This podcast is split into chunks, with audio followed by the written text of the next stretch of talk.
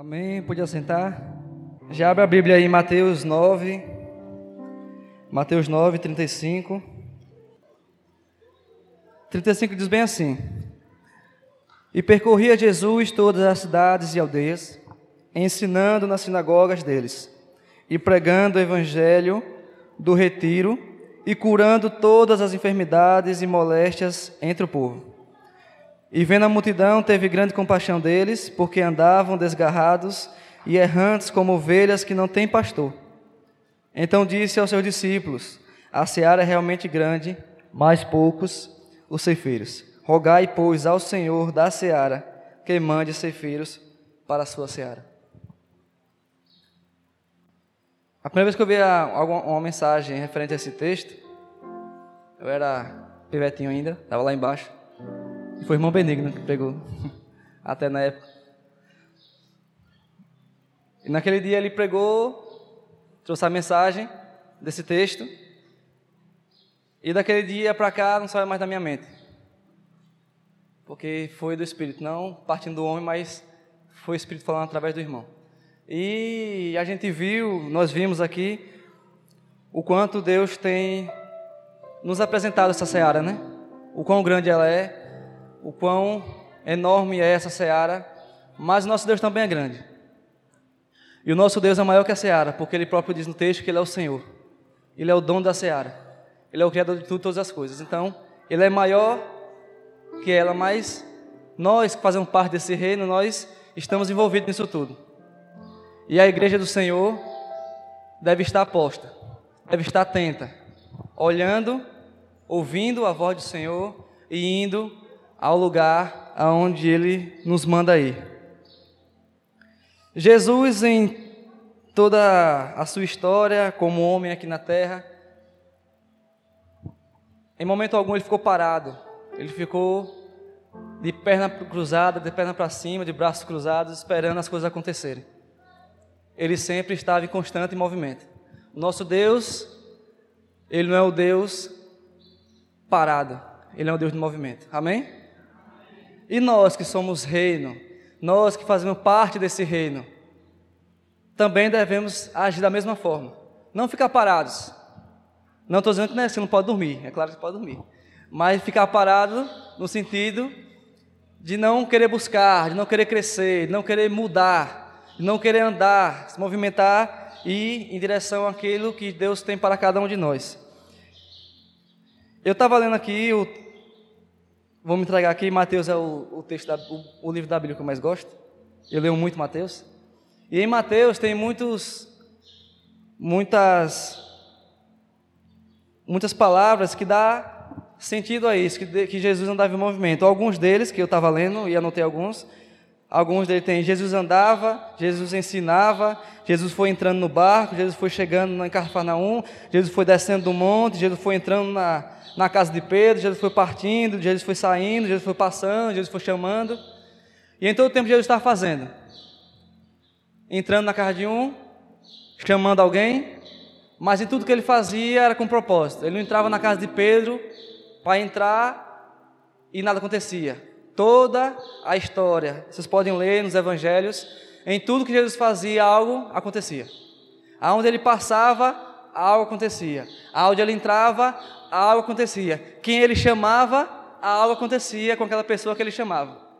Em tudo que Jesus fazia, existia algo ali: cura, paralítico, cura de cego, destinos sendo modificados, pessoas que antes perseguiam. Paulo, o exemplo, virou perseguido no nome de Jesus, porque é aquele que Jesus chama, aquele que Jesus toca, aonde Jesus se apresenta, aquele ambiente, aquela pessoa é mudada, porque não pela pessoa, mas por Jesus. E no texto ele fala que a seara é grande, mas os ceifeiros são poucos. Nós vivemos num país cristão, onde tem milhões, pela estatística, né? Milhões e milhões e milhões, não sei o número exato, mas milhões e milhões e milhões de cristãos. Mas como é que pode ter tantos milhões de cristãos e as coisas estão como estão? Será que os cristãos estão fazendo o papel dele? Ou os cristãos estão fazendo outra coisa que eu não sei o que é? O que é mais importante para o cristão? é servir a Deus e cumprir o seu ID, ou o mais importante para o cristão é fazer o TikTok do dia. Eu não sei. O mais importante para o cristão é sentar na calçada e falar da vida dos irmãos. Ou o mais importante para o cristão é apenas ir trabalhar, ganhar seu dinheiro, voltar para casa, comer e dormir. O mais importante para o cristão é vir para os cultos, sentar aqui, levantar as mãos, cantar, voltar para casa e tudo continua da mesma forma. Quando Deus nos chama, Jesus nos chama, Ele chama com propósito alcançar vidas. E essa seara aqui, Ele não chama a gente para passear na seara, ficar dando pulinho na seara. Ele chama para a seara para salvar vidas nessa seara. Nessa seara tem pessoas padecendo, morrendo de fome, não também de fome física, mas de fome de Cristo, de fome da palavra. Nós fomos ali para. Agora sou ruim de, de lugar. Vamos do lugar, pastor? O sertão? Poço Redondo. Só quero falar Amparo São Francisco. Aí também foi lá. Lá em Poço, a gente viu a seca que tem naquele lugar, o calor que aquele lugar. A gente andando por ali para alguns povoados, os homens principalmente. Estava andando para os povoados, a gente andou, andou, andou até chegar em um, um, um senhor de 60 anos. Ele estava numa montanha, numa casinha lá longe de tudo, estava sozinho. E a gente foi, a gente olhou para aquela casa, vamos lá. A gente foi andando, foi andando, pulou cerca, passou cacto, passou tudo, se cortou nas coisas, mas chegou lá. E quando chegou lá, ele estava lá dando comida, o pouco comida que tinha, que ele conseguiu arrecadar ali naquela seca, dando comida aos seus gados, estavam bem magros também, dando comida a ele, mas só que ele estava feliz, com um sorriso no rosto. Ele falou que os filhos abandonaram ele, ele falou que ele tinha casa na, no, na cidade mesmo, mas só que as pessoas não estavam nem para ele, os filhos não falavam com ele e ninguém ajudava ele. Ele preferia ficar lá, naquela casa, no fim do mundo, como ele mesmo dizia. Mas pelo menos ele ficava feliz ali, porque ele estava com o gado dele. E segundo ele, ele podia sentir o Deus através do vento, da brisa naquele lugar. O calor, que ele falava que muitas pessoas reclamavam do calor, para ele era bênção, o calor para ele. Porque ele falou que o calor também é de Deus. O sol também veio de Deus. E naquele momento a gente olhando para ali, a gente chegou para falar uma palavra dele de conforto ali, e o cara está confortado por Deus naquele momento. Mas só que Deus mandou a gente ir lá naquele lugar. Lá em cima, no final de tudo. A gente poderia olhar para aquele lugar e falar: não, é muito longe, é muito quente, é muito seco, não vou lá não. É muito difícil chegar lá, tem que pular cerca, tem que fazer isso, fazer aquilo outro. Mas Deus mandou a gente ir, a gente foi. E quando chegou lá, a gente conversou algum tempo. E a gente foi evangelizar ele foi evangelizado pelo Senhor com palavras simples, humildes de uma pessoa. Naquele momento ali, ele falando, a gente chorava ali, pelas palavras proferidas pelo aquele homem. E foi muito lindo aquele momento. E a seara está vasta. E como o texto próprio diz aqui no, no 36, e vendo a multidão, Jesus vendo, teve grande compaixão deles, porque andavam desgarrados e errantes como ovelhas que não tinham pastor. Jesus, olhando, teve grande compaixão. E é o que falta em muitos cristãos: compaixão. Sentir a dor do outro, ver que o outro está sofrendo também. Olhar que eu estou na posição, como eu falei aqui, privilegiada, tão maravilhosa. De minha casa ter o sustento de Deus, em minha casa ter a provisão de Deus, em minha casa não falta o pão na minha casa, em minha casa eu pago as contas que chegam na minha casa, o meu filho está com fome, eu consigo dar comida ao meu filho. O meu filho pede pão, eu dou pão a ele. O meu filho está doente, eu consigo comprar um remédio para ele. Mas tem pessoas que não conseguem. Tem pessoas que sofrem na, nessa terra, vizinho a mim, eu não consigo enxergar eu só consigo enxergar a minha casa. Quando Jesus, em forma de homem aqui, ele não estava olhando só para ele mesmo, ele estava olhando para o próximo. Ele estava olhando para aquilo que estava acontecendo ao seu redor. E nisso de olhar ao seu redor, ele consegue olhar aquelas pessoas, observar aquelas pessoas e diz: E vendo a multidão, teve grande compaixão deles, porque andavam, é sempre no plural, é nunca eu ando, é sempre andavam, é sempre estavam, tinham fome, passavam sede, sofriam, andavam, e eles andavam desgarrados. E teve grande compaixão dele, porque andavam desgarrados, errantes, desculpe, como ovelhas que não tinham pastor. Quando a gente lê aquele versículo bem famoso, de Salmos 23, 1, ele diz bem assim: O Senhor é meu pastor e nada me faltará. Algumas versões dizem: nada terei falta, né? E nada tem falta porque a gente tem um pastor. Mas tem pessoas que não têm um pastor. E é confortante para o seu coração, eu vou perguntar para vocês agora, não respondam não. É confortante para o seu coração você saber que tem um pastor, isso é maravilhoso, e que nada você tem falta, isso é maravilhoso, e que sua casa nada falta porque a presença, que é o mais importante, está lá. Mas tem pessoas que não têm isso. E tem pessoas que têm dinheiro, que têm carro, que têm tudo, também não tem isso. Não tem a paz no coração, não tem esse Deus no coração.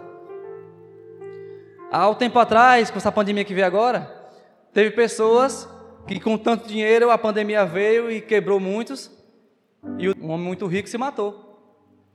Um homem que tinha dinheiro, mas estava passando por dificuldades financeiras e se matou. Por quê? Olhando para apenas para aquilo que tinha ao seu redor, aquelas pessoas que não tinham um bom pastor, que sabia que nada me faltará, que eu posso perder tudo que eu tenho aqui, mas que eu tenho Deus e de nada terei falta não entendem essa verdade que a própria palavra diz, a própria palavra de Deus fala lá em Salmos, e toma as suas próprias atitudes e acabou, morreu. Não tem como mais você mudar, não tem como mais você se arrepender, não tem como mais você pedir. Enquanto a vida, há esperança. E se hoje você está vivo, tem esperança de mudar, de obedecer à palavra de Deus. E Deus fala para a gente hoje: a seara é grande e os ceifeiros são poucos. E onde você está incluído nisso? Você está entre os ceifeiros que estão trabalhando ou você está entre os ceifeiros que estão parados? Se estão entre os ceifeiros que estão trabalhando, glória a Deus, que entendeu o recado, o mandamento. Se você está entre os ceifeiros que está parado ainda, não sei porquê, hoje você tem uma nova oportunidade de vida, de consertar isso, mudar isso e seguir mediante a palavra do Senhor. Jesus se movia todo o tempo por compaixão, não a Ele mesmo, mas aqueles que passavam fome e que estavam desgarrados, como ovelhas perdidas sem pastor. No 37, Mateus 37, minha Bíblia andou. Então disse aos seus discípulos: A colheita é grande, mas os trabalhadores são poucos. 38. Peçam, pois, ao Senhor da colheita que lhes envie trabalhadores para a sua colheita. Jesus ele identifica o problema naquele momento. E o próprio Jesus que identifica o problema, ele dá a solução desse mesmo problema. Porque o nosso Jesus, ele não olha, ele não passa, como eu falei, passa de qualquer forma. Ele passa observando, vendo aquilo que é necessário ser mudado, aquilo que é necessário ser modificado. E se na sua vida tem coisas que precisam ser mudadas, ele está olhando para você nesse momento, como está olhando para mim, e dizendo: Filho, você precisa mudar nisso. É nisso que eu quero que você mude. Não sei o que é, você sabe, você é Deus. E olhando para esse momento aqui, Jesus quando olha para os ceifeiros e vê a seara vazia, sem ninguém, ele fala que tem poucos. Ele olha o problema, ele fala: está pouco lá. Vocês precisam ir para lá. Vocês vão para lá. Eu não vou não, quem vai é vocês. E a gente, como igreja de Cristo, tem ouvido o chamado de Deus. Eu, eu dou glórias a Deus porque essa igreja, quando Deus fala boca de forno, a igreja fala forno. Faço o que eu mando, faço. E aqui tem obedecido a Deus. E quando Jesus fala ali, e disse aos seus discípulos, aqueles que andavam próximos a ele, que a série é realmente grande, mas pouco aos ceifeiros, e depois ele fala: rogai a quem? Rogai a quem? rogai ao Senhor da seara. Como eu falei, Deus é o Deus da seara. Ele tem poder para ir lá e fazer? Tem. Mas Ele quer que os seus, que se dizem amáveis, que se dizem agraciados pela graça dEle, pela compaixão dEle, que se dizem misericordiosos, que esses que dizem que são misericordiosos, esses que dizem que amam, esses que dizem que receberam do Pai aquilo que é merecido, a graça, esses vão lá e demonstrem com atitudes que realmente amam. Demonstrem com atitude que realmente têm compaixão do outro. Com atitudes, demonstrem que realmente têm compaixão daqueles que passam fome, que passa, que, daqueles que têm sede, não só de pão, mas da palavra de Deus. E ele fala que Deus é o Deus da seara. Ele fala: roguem ao Senhor da seara para quem manda quem? Ceifeiros para a sua seara. O bom da Bíblia é que ela não esconde nada, né? Ela já fala tudo, né? Ela é autoexplicativa. É porque tem, às vezes a gente não entende, porque não sei porquê. Mas na Bíblia mesmo ela dá o, o recado, ela dá o mandamento, ela diz o problema, ela diz a solução, mas às vezes a gente não entende. Mas Deus é maravilhoso estar aqui nessa, nessa manhã para nos informar qual é a solução, que a solução é Jesus.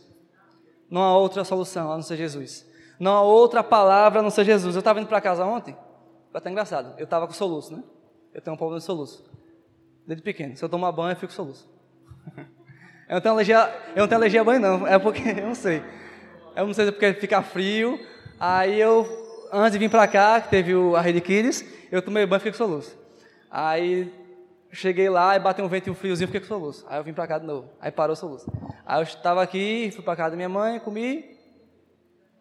Quando eu saí de casa, que bateu aquele vento friozinho, deu soluço. Aí eu fui para casa. Aí eu indo para casa, indo para casa, indo para casa, aquele soluço, aquele soluço, aquele soluço, eu, soluço chato, não passa não.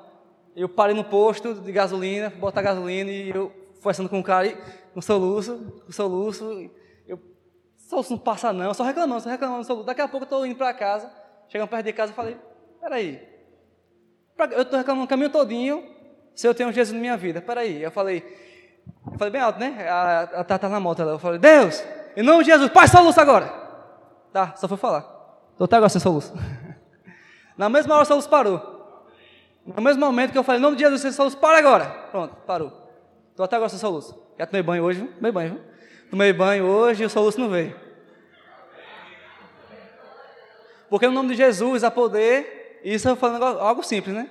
Mas no nome de Jesus há poder para acontecer as coisas. Jesus, ele curava as demais, as demais doenças que tinham na época, de cegos que ficou cego na vida, cegos que ficou cego na ciência, pessoas que tinham doenças incuráveis, Deus foi lá e curou. Eu falei, por que não pode curar um soluço?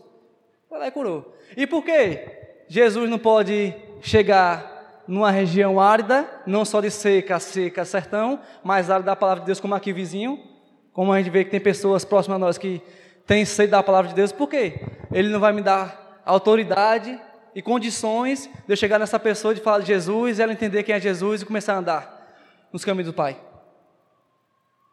Para Deus é simples, para a gente, a gente bota tanto obstáculo e chegar lá, ah, porque eu não vou lá agora não, porque ele pode estar com raiva, não, porque eu não vou falar com ele não, porque sei lá, se ele vai falar comigo, não vou falar com ele não, porque eu não sei falar, não, vou falar com ele não, porque eu sou gago, não, vou falar com ele não, porque eu sou, eu sou mudo, não falo. Fala de alguma forma, ele vai entender. Jesus dá condições de você para você falar. E você vai lá e fala para Jesus para aquela pessoa, guiada pelo Espírito, quando é guiada pelo Espírito dá certo, não se preocupe não. Se for pelo Espírito, Deus mandar você ir lá falar, não sei como você vai chegar lá, mas vai ter, vai ter a palavra de Deus não vai voltar vazia não. Vai chegar naquela pessoa e ele vai entender a mensagem. Agora, se você for por você mesmo, para querer se aparecer e dizer que sabe da Bíblia, aí não sei se vai dar, dar fruto não. Mas se você for, mediante a palavra, mediante, debaixo da graça de Deus, pode ir sem medo que vai dar certo porque o próprio Deus vai na frente, porque Ele é o Senhor da seara e Ele cuida da seara e também cuida do seu povo. Amém?